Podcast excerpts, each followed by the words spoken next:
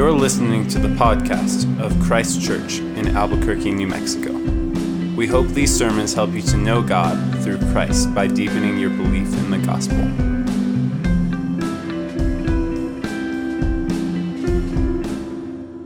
The reading this evening comes from Mark chapter 14, verses 12 through 25. And on the first day of unleavened bread, when they sacrificed the Passover lamb, his disciples said to him, Where will you have us go and prepare for you to eat the Passover? And he sent two of his disciples and said to them, Go into the city, and a man carrying a jar of water will meet you. Follow him. Wherever he enters, say to the master of the house, The teacher says, Where is my guest room where I may eat the Passover with my disciples? And he will show you a large upper room, furnished and ready. There prepare for us. And the disciples set out and went to the city and found it just as he had told them, and he prepared the Passover. And when it was evening, he came with the twelve, and they were reclining at table and eating. Jesus said, Truly I say to you, one of you will betray me, one who is eating with me. They began to be sorrowful and say to him one after another, Is it I? He said to them, It is one of the twelve who is dipping bread into the dish with me. For the Son of Man goes as it is written of him. But woe to that man by whom the Son of Man is betrayed. It would have been better for that man if he had not been born. And as they were eating, he took bread, and after blessing it, broke it, and gave it to them, and said, Take, this is my body. And he took a cup, and when he had given thanks, he gave it to them, and they all drank of it. And he said to them, This is my blood of the covenant, which is poured out for many. Truly I say to you, I will not drink again of the fruit of the vine until that day when I drink it new in the kingdom of God. This is the word of the Lord. Our Father, we do need you. I need you this hour. We need you every hour of the day, every hour of the week, every minute of every hour. But I certainly need uh, your help this hour as we open the scriptures and as we consider this Lord's Supper, this Passover meal that Jesus instituted with his disciples. Help us to see you. We all need you. Help us to see Christ, to believe him, and to take him at his word and to experience him for the first time or anew this evening. We pray all these things in his name. Amen. You may be seated. Uh, if you are a fourth through a sixth grader and want to head out with Patrick and Gail and talk about the Lord's Supper this evening, you can do that now. Some of my fondest memories of life come from dinner tables. I don't know about you, uh, but perhaps maybe community group Christmas dinners or vacation dinners around an Airbnb table or at a cabin and the inevitable card games that follow, or dates with my wife, Marcy, long ago and still ongoing at dinner tables at restaurants or a picnic uh, and no table uh, around, but still getting to hang out. Nightly family dinners at my parents' house growing up. I still remember many of those individual dinners, but none of those tables or places mean much at all without the people around those tables. The reason those are such fond memories is because of the people, because of the laughs, because of the conversation that happened around the table. What happened at the table is what is important. Apart from what happens, or what happened at those tables, is just an ordinary meal. I mean, we all eat two or three, sometimes four meals a day.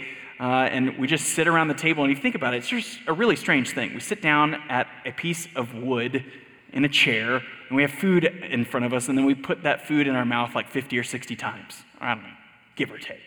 Uh, that's a weird thing. And so it's a weird thing for meals to have such important significance in our life.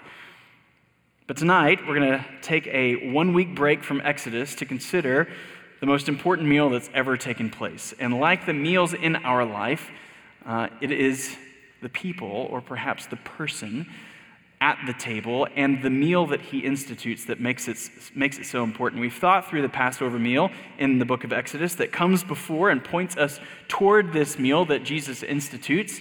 here in the Lord's Supper. So, since we celebrate and remember that meal every single week together at Christ Church, I wanted to slow down a bit and really take some time to consider what it is that we are doing. So, tonight we're going to look at the story as it progresses in three movements, three movements throughout history the past expectation of the Lord's Supper, the present celebration of the Lord's Supper, and then the future culmination of the Lord's Supper. The past expectation, the present celebration, and the future culmination. So it's admittedly a, a, dangerous thing to just kind of parachute into a book without context, like we're doing here in Mark 14, uh, without getting our bearings. But in verse 12, we're just going to do it, all right? Verse 12, we read, and we heard Quinn read for us, that this is the first day of unleavened bread. This is the week long festival uh, that goes right together with the Passover festival. These two festivals were two of the most important feasts, through two of the most important times of the Jewish calendar. And so Jesus, along with the Jews, would make an annual pilgrimage to Jerusalem to celebrate and remember how God had delivered his people out from Egypt, how Israel, like Egypt, was in equal danger because of their sin, because of their rebellion. But even through though death and judgment was all around them, uh, Israel remained safe through the blood of the Lamb. So death was passing over Israel because they were taking God at His word and trusting in His promises by receiving and responding uh, His life through faith. And so, Jewish people from all over the world, once a year, would converge on this city to celebrate and remember this festival. They would contribute offerings to the temple, they would uh, purchase sheep together as a family uh, that they would then sacrifice and then uh, eat together. They would contribute other burnt offerings as well. During this week, the population of Jerusalem would, would quadruple from 50,000 to 200,000. It's a busy, busy time. It's a big deal. And Mark, on his way through telling this gospel account, has been dropping hints that this Passover week is the whole thing to which his whole story is pointing. There's been Passover hints dropped as breadcrumbs leading up to chapter 14. Jesus is in Bethany, which is a two mile walk from Jerusalem, but because Passover must be observed within the city limits, inside the walls of Jer- Jerusalem, he tells his disciples to go ahead. But they ask him in verse 12, Where will you have us go and prepare for you to eat the Passover? Because Jerusalem is jam packed with pilgrims from all over the world one does not just walk into Jerusalem without making plans on this week. You have to make preparations, you have to make plans, but Jesus has made them. Real quickly, things are going to look like they are beginning to spiral out of control. Very quickly. After this meal, things are going to go real bad real quickly if we didn't know the story. The music seems to probably would, would maybe grow more ominous, grow more frantic. But Jesus is showing, even as he's telling the disciples what to expect and where to find a man with a water jug on his head and all this, he is saying things are exactly uh, as I intend them to be. Things are not out of control. So, you disciples are to follow this water jug guy back to his house and say in verse 14, you're to tell him, the teacher says, Where is my guest room where I may eat the Passover with my disciples? His questions of this guy, his commands, seem pretty forthright and direct, perhaps even discourteous to this guy who is preparing this place. But the point is, this is Jesus' guest room. This is his Passover feast. He will eat it with his disciples. Everyone else is kind of just along for the ride. They're like riding the wave of this growing narrative, and they will all reap the impending benefits of his story. So Jesus says that the guy will show you a large upper room. This is a, a, like a guest room, which will be furnished and ready to go. Probably not like uh, a long rectangular table like you've seen in a Leonardo da Vinci painting or something, but likely a floor level U shaped table that would have taken up much of the room with pillows, in which uh, Jesus and his 12 disciples would have plenty of room to, to lounge about on the ground. So Jesus says, when you find that room, you'll find it furnished and in that room, go ahead and start preparing the Passover meal for us. Unsurprisingly, in verse 16, uh, the disciples set out and went to the city and found it just as he had told them. And they there prepared the Passover. So things are happening. The dominoes are beginning to fall. So, cut scene, and then pick it up that night. now in the present celebration of the Lord's Supper in verse 17 and when it was evening he came with the 12 and they and as they were reclining at the table and eating Jesus said truly I say to you one of you will betray me one who is eating with me now the Passover feast is a serious time and we'll talk in just a minute about kind of the stuff that would happen around the table and around the meal. But everyone is still probably enjoying one another. This may or may have not been the first time that these disciples with Jesus had celebrated a Passover meal together. They're likely having a good time, perhaps even a quiet or muffled laugh here and there. And then Jesus says, perhaps out of nowhere, one of you is going to betray me. It's like the record scratch buzzkill right? I mean, no more smiles, no more laughs. Hearts begin to perhaps beat a little faster and more nervously. Everyone looks wide eyed at each other and then perhaps at Jesus. Verse 19, they begin to be sorrowful and they say to him one after another, Is it I? Like with two quick sentences, Jesus says, that one is going to betray them, one who is right here. With two quick sentences, the entire atmosphere of the room has gone from remembrance of God's salvation to present questioning and doubt. Perhaps you've experienced a, a life altering sentence. You're at the park playing with your kids or out enjoying a coffee with a friend or something, and you get a phone call. And on the other end of that phone call, they say, Are you sitting down? you might need to sit down. Your cousin was killed in a car accident, or I've got news your mother has cancer. In an instant, the things, the laughs that you were having with your friends or with your family, uh, the, the troubles that you might have been experiencing uh, in that afternoon now suddenly seem so trivial and meaningless. The disciples, they go around the table and they ask, Is it I? This is likely a defensive, like, surely, Jesus, it isn't I kind of question. But maybe now confronted with this life altering sentence that one of them is a betrayer, maybe now there's a little twinge of doubt there as well. Maybe not for Peter. Maybe he doesn't experience doubt. He's before and after this event, he is confident that he will not betray Jesus. He is confident in his loyalty to Christ. But that's just the thing, isn't it? While we know who the traitor is, Mark has already told us in chapter 14, this, this chapter, verses 10 and 11, that it's Judas Iscariot. He is the one who is going to betray Jesus. There's a sense in which all of them are traitors, aren't they? Peter's confident that he won't betray Jesus, but he will. He will three times. And the remaining 11 perhaps don't betray him with the same degree of treachery and deceit as Judas or even as brazenly as Peter, but when the shepherd is struck, the sheep all scatter in fear and in unbelief. It is grace and only grace that allows God to dwell and to eat with his people. He is strong and faithful when they are weak and faithless. It's only by his body and blood which they are made right and new, which they are made confident Mark is going to, as he often does in his book, he's going to organize something around what uh, some scholars, they have got a better word for this, but perhaps we can just call it a sandwich, where Mark puts one thing here and then under that there's something and then another thing that looks exactly like the other top piece of bread. And he's doing this to highlight the meat in the middle. And this is exactly what's going on here in chapter 14.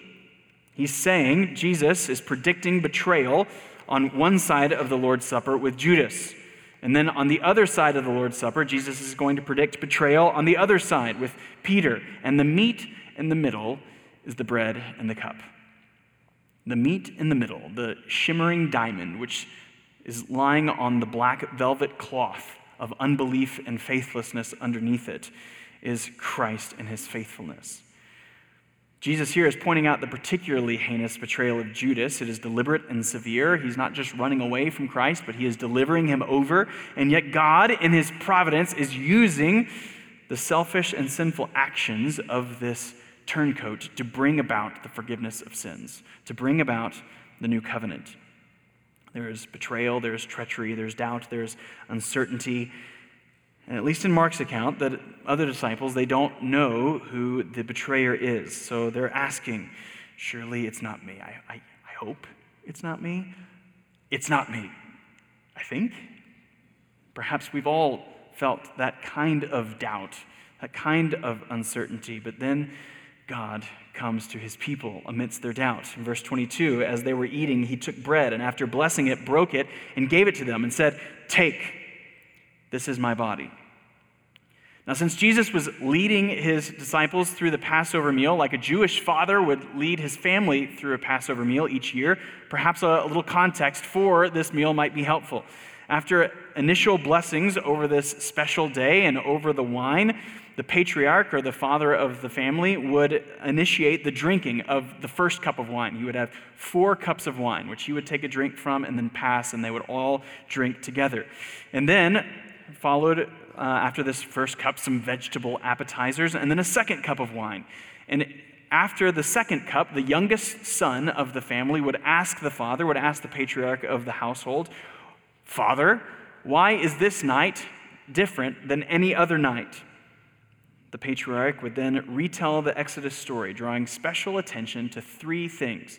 He would say, and Jewish fathers or Jewish patriarchs of households would say the exact same three things on script. They would say, the Passover. These are the things to, space, to, to pay special attention to. The Passover, because God passed over the houses of our fathers in Egypt unleavened bread, because our fathers were redeemed from Egypt, and bitter herbs, because the Egyptians embittered the lives of our fathers in Egypt.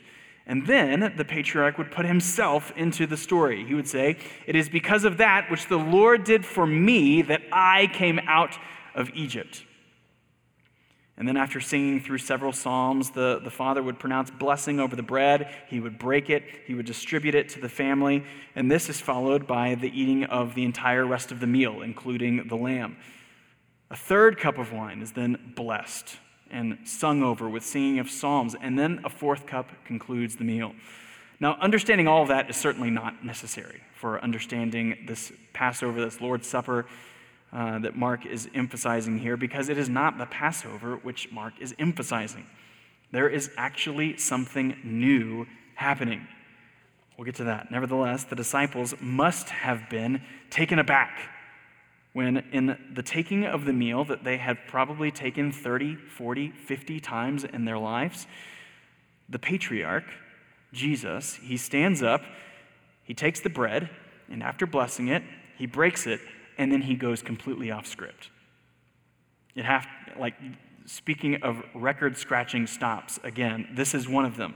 He does not follow the liturgy which they had all likely memorized that they if they were fathers of their own families that they would have led their own families in Passover meals. He says after taking the bread, blessing it and breaking it, he says, "Take. This is my body." Say, what? Like, this would have been a really startling thing for them to hear. Now, Luke, in his account of this meal, adds Jesus' words This is my body, which is given for you. Do this in remembrance of me. Do this in remembrance of me, like, in remembrance of what? Nothing has even happened yet. But I think if we stay in Mark, we actually might understand what he means. In chapter 6, there are 5,000 Jews surrounding Jesus as they're listening to him teach.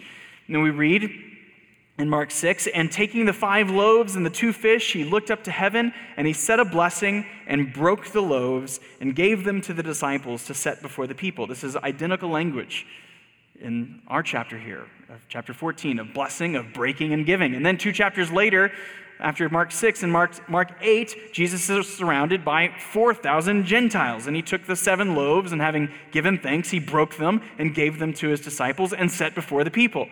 Jesus is here now in this Passover meal, identifying himself as the same miraculous bread from heaven that is given to Jew and Gentile alike to sustain and to give them life.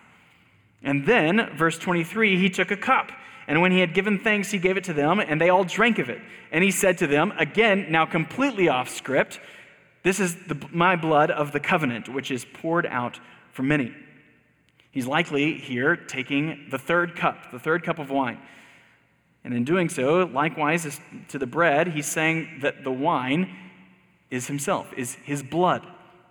Now, we all knew that this was coming. We have, we're familiar with this story. We, if you've been around a, a Christian church very long, you've, you've taken the Lord's Supper as well. You've, you've heard this. We've heard of Jesus' body and blood. We know that there are two elements that make up the Lord's Supper. But for Jesus to say that the wine that they were to drink was his blood would have been shockingly appalling. I mean, if we're just listening, if we're, if we're listening in for the first time, we might be tempted to think that Jesus has just uh, mandated that his disciples now partake in cannibalism and vampirism. They're to eat, eat dead bodies and drink dead blood or something. This is weird, especially for a Jewish person. Blood was to be considered the life of any living thing. So Jews were prohibited in the law from drinking blood. But this is altogether setting up the coming offense of, the, of his cross, the death and the curse of, of his cross, which actually then brings life. He says that this cup is the blood of the covenant. A covenant is anywhere in, in, in, the Bible where God comes to his people, where he makes them promises that will keep God and keep, a, keep the people in a relationship with Him. And nearly always, when a covenant is inaugurated or begun, it is sealed or ratified, made serious and binding. It's ratified by blood. Serious business, accompanied with very solemn vows. And the language that Jesus uses, the blood of the covenant, comes straight from Exodus. It's a chapter which we'll get to in a couple of months, in chapter 24 of Exodus, which some, is some really, really weird stuff. Listen to this in Exodus 24. And Moses took the blood and he threw it on the people and said, Behold, the blood of the covenant that the Lord has made with you in accordance with all these words.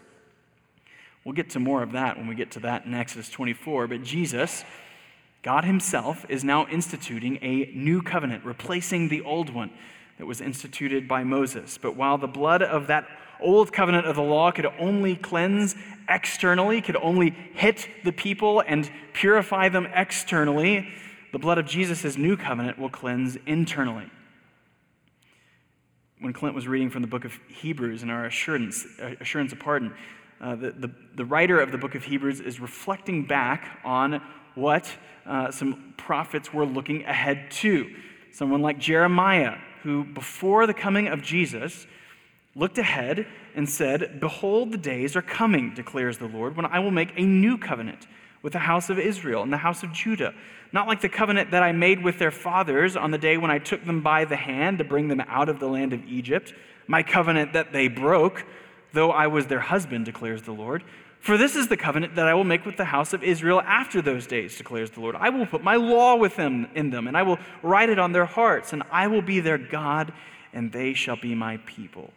For I will forgive their iniquity, and I will remember their sin no more. The new covenant of Christ will be a covenant which will finally bring the forgiveness of sins, which will finally bring new hearts, will transform to the uttermost and deepest ways in which the old covenant of Moses never could.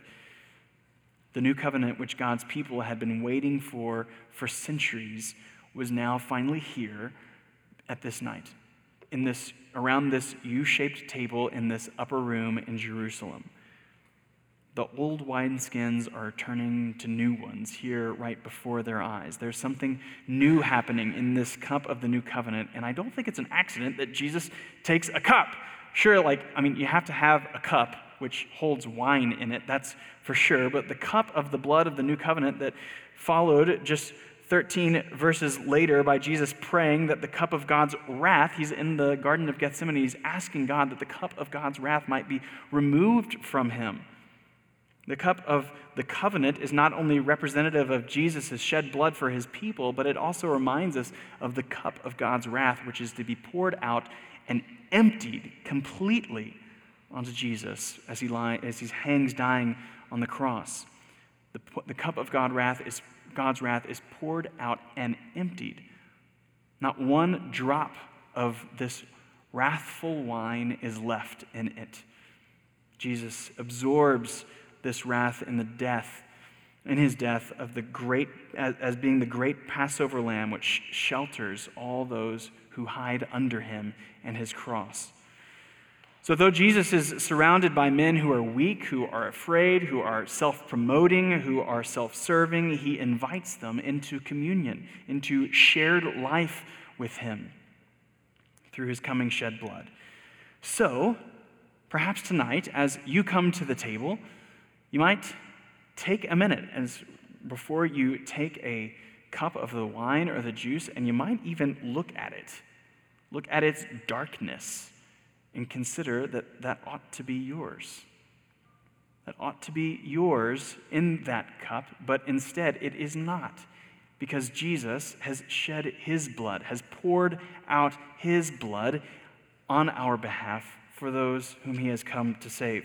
Now, one quick word of clarification here. I've said like represents or reminds a couple of times, and I think that's right. In, in addition to Jesus' words in Luke, which he says, Do this in remembrance of me, I find it very unconvincing that Jesus or that the disciples would have thought that Jesus was literally saying as he tore the bread, he, as, he, as he said, This is my body, that they thought, That's your body. Like, were, were they thinking, like, wait, is it this body or is, is it this body? Like, which is your body? Well, it's, it's representative of his body. The, the figurative body and blood in the Last Supper are surely something similar to what Jeremiah did in Jeremiah 19 when he, he like walks out with this piece of pottery. He walks out of the city gates of Jerusalem and he throws this piece of pottery into the wall and smashes it.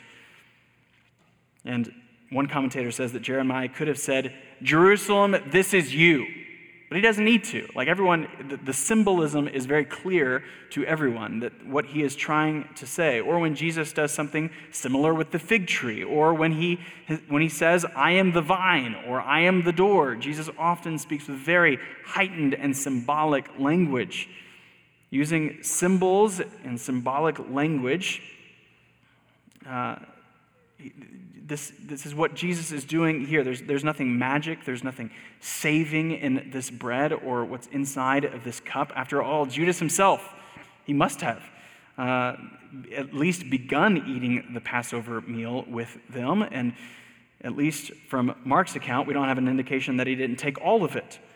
So our focus must not necessarily be on the bread and the cup, but on the Christ behind the bread and the cup. It is his body and his blood. Mark's focus for the entire book is on Christ. In fact, we might summarize the entire Gospel of Mark with one question of just who is this man? Who is this man called Jesus? And so, this meal of remembrance is symbolic of Jesus' body and blood, but we don't have to say that it's just symbolic. I think perhaps Many of us uh, have been around a Catholic uh, influence or perhaps have, have come out of the Catholic Church ourselves and perhaps tried to maybe even like overcorrect. Uh, whereas you might have been taught your entire life that this is the actual and literal body and blood of Christ. Now we kind of, as sometimes as Protestants, want to correct hard and say, there's nothing going on here. Everybody, nothing going on in baptism or in the Lord's Supper. It is just a symbol. And yet, we use symbols all the time to proclaim real meaning. And oftentimes, these symbols actually are the things that carry the meaning itself. Ask any Revolutionary War or Civil War soldier if the flag was just a symbol.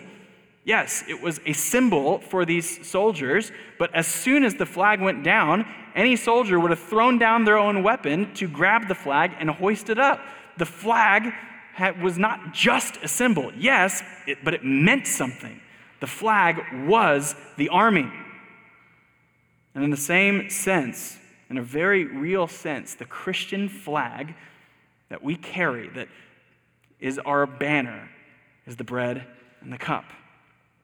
And so we regularly remember to signify, to proclaim, and to even nourish deep communion with Christ and with each other in this meal. It's symbolic, but it's not just symbolic. It is, but it isn't. It has real, actual meaning. Now remember, we aren't celebrating the Last Supper that Jesus had with his disciples. He's, they were celebrating a Passover meal with the whole thing of uh, lots of cups of wine and bitter herbs and vegetables and the whole liturgy that goes with it.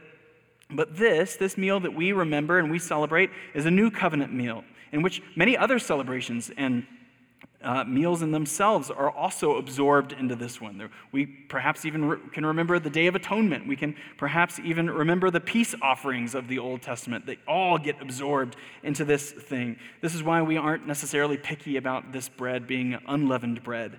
Uh, we're celebrating and remembering the Lord's Supper, not the Passover.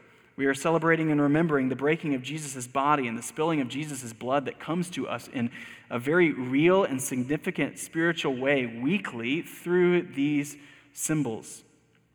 Just like God meets with us through his spirit and the reading of his word, just as God really and actually meets with his people in the singing of songs and in praying and even in the preaching of his word, God can really and actually meet with us in this meal. Jesus institutes this meal for it to be an ongoing and visceral, real uh, sense in which we can meet with Christ, which we can understand and taste. And even if you are drinking the wine, taste the bitterness of his sacrifice on our behalf. So, on the way to the table, maybe you ought to pray that God would help you to taste and see. That you might taste and see what Christ has done for you, his love for you. Maybe you can do as Clint suggested many months ago, and what I've done every single Sunday since. I shared in a sermon that day uh, that the way of independence, the way of autonomy, the natural way of self is kind of like a right handed thing or your dominant hand. Uh, the natural way of life is just natural, unthinking, often defensive. We just don't, we don't even have to think to use our right hand, or if you're left handed, to use your left hand. But just like writing with your left hand, writing with your off hand, or your offhand takes careful uh, contemplation and slow thought. This is the way of the gospel. The gospel is a left handed thing. The way of grace the way of trusting in the work of, a, of another, the way of considering Christ's love for you takes slow and careful, reflective contemplation. And so maybe uh, you might tonight and every night after this one continue, or for the first time, maybe take and tear the bread with your left hand. It's a little difficult, but it causes you to slow down, to, to consider the way of grace that is not just natural and even defensive to keep this from, meaning, from being meaningless or rote repetition, to remember Christ died for me, his body broken for me, his blood shed for me. So know that it is possible for you to come forward and take of this meal in a way that is not pleasing to the Lord. This is a meal, get this. In 1 Corinthians, Paul says that some people are dying some people are dying because they are not taking this meal in the way that they ought. Perhaps because they're not Christians, perhaps because they are taking it in such a way that is uh, disunifying of the body.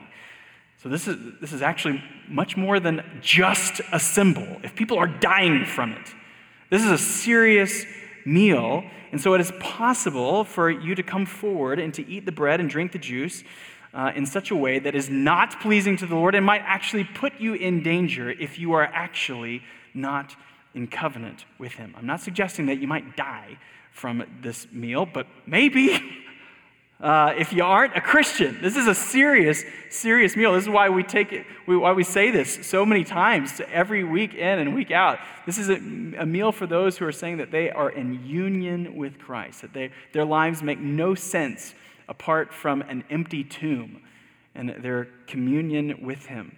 So, this is a question for us to consider as we consider this Lord's Supper. Are you in agreement with God about your sin? Do you agree with God about your current situation, about your position? If you aren't a Christian, that you are unsafe. Or if you are a Christian, do you agree with God that you are in a position of safety, of life, of love, of sonship because of the work of Christ on your behalf? Are you trusting in Christ alone to make you right before God? Left to ourselves, none of us are any better off than these weak and doubting and betraying disciples. Our only hope is to trust in the full and faithful work of Christ in the middle of this faithless bread sandwich. The meal that the disciples took here with Jesus would have been one of the most memorable meals of their life, probably the most memorable, meal and certainly one of the most meaningful nights of their life. They saw the Passover meal, which they had celebrated every year up until this point, and they saw it and experienced it as finding its final fulfillment in this man, in this Christ, and in his coming cross.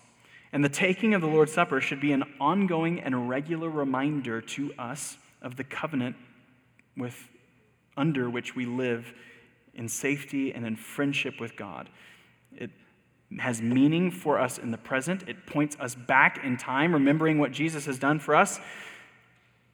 And it does certainly have meaning for us in the present, as Paul commands us in 1 Corinthians 11 to examine ourselves before we take this meal. And by the way, I don't think this necessarily means that before we come to the meal, we have to like try to think of every sin that we have committed this week and make sure that we've confessed it. We do take sin seriously, and which is why we uh, confess our sin early in, earlier in the service together. But I think what Paul is saying there as we examine ourselves is to examine whether we have unity with one another in the body. Are we leaving some people out? Are we eating the meal without others? That, or, that's the thing that we ought to examine. So the Lord's Supper has present implication for our lives as we pursue holiness and seek to maintain unity with one another as the body of Christ. But now, lastly, the Lord's Supper also looks forward in expectation. Lastly, the, the future culmination of the Lord's Supper. In verse 25, we read, Truly I say to you, I will not drink again of the fruit of the vine until that day when I drink it new in the kingdom of God in the midst of betrayal, in the midst of uncertainty, and a coming crucifixion, Jesus confidently says, Guys, this is about to look real bad, real quick. Just wait for it. It's going to get real nasty. But we will have a meal like this again. And not just with 12 of us, but with like 12 billion. And it's going to be great. What Jesus isn't saying is that he won't drink again in his resurrected body, either on earth or in heaven, but that he won't celebrate this meal until its final culmination in, its, um, in the marriage supper of the Lamb. One commentator even suggests that since traditionally there were four cups of wine at the Passover and Jesus likely only got to three, what he's saying is, I'm not going to drink that cup. I'm not going to drink the fourth one. This is a, very, in a very real sense, this is an unfinished meal that we will not all celebrate together until the final and full kingdom of God is ushered in and culminates. That's when Jesus says it is finished on the cross. His work of reconciling sinners was certainly finished, but there's a sense in which this regular meal reminds us of all that we have to look forward to, of the unfinished nature of this meal. The bread and the cup, representing Jesus' body and blood, they are sweet to us. They are visceral reminders to us of God's love for us, of His grace. But as we've often said, like this is a very, very meager meal. Like if you came here, if you skipped lunch, if you're like intermittent fasting or something, and you came expecting this to be your the, the, your, your breaking of the fast, like it's not going to do much. There's not many calories that you are consuming here. We need to keep taking it over and over and over, and that is a very, very good thing. There is a sense in which this meal was never meant to fill you, to satisfy you. Good thing we have a, a potluck after this service to do that. But this meal reminds us to look forward to his return, to our full redemption of our bodies and to look forward to a meal with the Lord Jesus himself, which will be full and will satisfy our every hope and desire. A few years ago, several of us were at a conference where one pastor outlined the whole story of the Bible as a story of two meals. The first meal beginning with the serpent coming to God's people and deceiving them, coming to, them, coming to them to get them to not trust in God's promises, getting them to uh, deny their hope and their faith in God's promises with an offer an offer of take and eat. And they did. And thus, the world spun into chaos and rebellion against the God who made it and created it. But then God would later come to his people, this time acting on their behalf in obedience, in offering them not death but life with the exact same offer that of take and eat. Take and eat of my body that you might experience communion with me. Communion that you've never experienced in your life, in the history of humanity before, but that is now finding its final full uh, fulfillment in Christ. And yet, Paul writes in 1 Corinthians 11 but that by taking this meal, we proclaim his death until he comes. Every time that we take of this meal, there's a sense in which the meal that we are about to take together is still unfinished. The Lord's Supper is a meal that is like suspended in time. I've been thinking a lot about these tables this week, and I had this image in my head this week of like one of these tables like floating in the air, like suspended in the air. And it has this giant rubber band that is like pulling it back in history. A giant rubber band uh, back into the Passover meal, which it points. Or even this table stretching back to the Lord's Supper, and then an even bigger rubber band back to the Passover in Egypt. But then the thing that is keeping it suspended in the air is a giant rubber band that's pulling it towards the future. A giant rubber band of another table, of that of another supper, of the marriage supper of the Lamb. And each are just pulling and stretching these tables as we come to them. But then, at the return of Christ, it's like the Lord Jesus himself will come with like a giant one of those like giant commemorative things of scissors when you like cut the ribbon. And he like snips this giant rubber band that is going to the past and this table is just flung into the future where it finds its fulfillment where it finds its end it finds its purpose in the coming of Christ in the making of all things new in the final and full peace of communing together with each other and with Him. And so this meal is a present declaration of the hope that we Christians have. Every time we come forward, we are proclaiming to the world around us that the kings and the kingdoms of this world will fail. The United States will fail. The Constitution will fail. The King Jesus will not. It is on this side of the cross, through death and weakness, that the world makes any sense. And we weekly declare to the world, we weekly declare to each other, we weekly declare to ourselves that we reject the worldly norms of power and pride, that the way of life is through humility and death. This is left handed gospel stuff. So every time we come forward and partake of the bread and the cup, we proclaim to the world the most central reality about ourselves. The most central identity of all of us as we come to the table is not of Americans, is not of New Mexicans, is not of real estate agents or insurance agents or teachers or students or musicians or whatever it is. Our central identity is not that of Shermans or Stevens or Averys or Sowers, Layers, Johnsons, Wards, Pettingers. These are not our central identities. Our central identities is that of a Christian. We are Christ's. We are the body of Christ united to one another as we are united to Him. This meal is a giant bumper sticker that we keep slapping on the back of us every week to say that we belong to Him. And so we remember the past. We live and celebrate as we stand suspended in the present and we long expectingly for the future. Let me leave you with this so we, we can actually get to this celebration meal that we've been thinking about. In their wonderful little book, The Compelling Community, Mark Dever and Jamie Dunlop say this Sometimes when my church is celebrating the Lord's Supper, I let my gaze drift from person to person, imagining what they'll be like in heaven. There's Margaret over there. She's the one who sends me all those discouraging emails. Yet she loves her Lord and our church. Squinting into the future, I can almost see her now, shining with the wise love and compassion of her Lord. Joe, who, who's sitting a few rows back, he reliably tells it as he sees it. That may at times be off putting today, but the beauty of the honesty underneath will one day result in heartfelt praise for our King. Then there's Marie, who's talked with me a dozen times about her struggles with unbelief. I can picture her now gazing with un- sorry. Marie's not, she's made up, and I, I can't, I can't even do it. Uh, Marie's a stand in for several of you. I can picture her gazing with unending joy and confidence on her faithful Redeemer. Communion is not just about you and Jesus. It is, but it isn't. Paul says in 1 Corinthians 10 because there is one bread, we who are many are one body, for we all partake of the one bread. So this is a family meal.